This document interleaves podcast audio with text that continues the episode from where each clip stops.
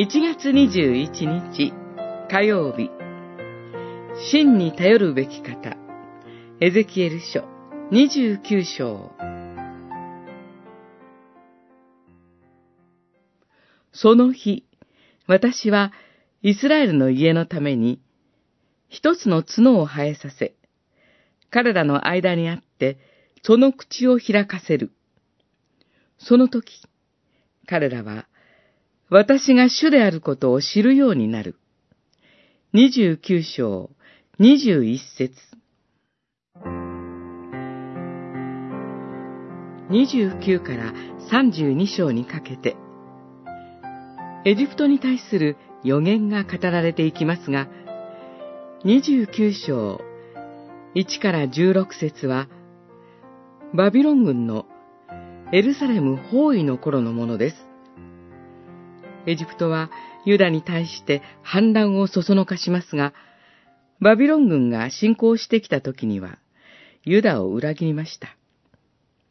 ここで言及されるエジプトの罪は、ナイル川は私のもの、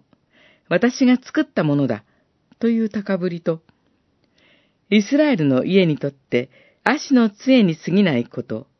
すなわち、ユダに対する裏切りです。そのような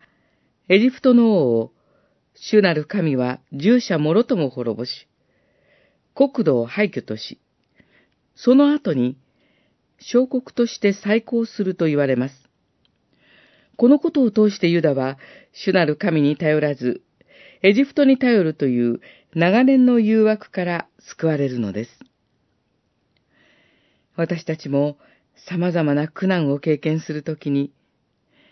主なる神以外のものを頼りにして、自分を救おうとする誘惑が常にあります。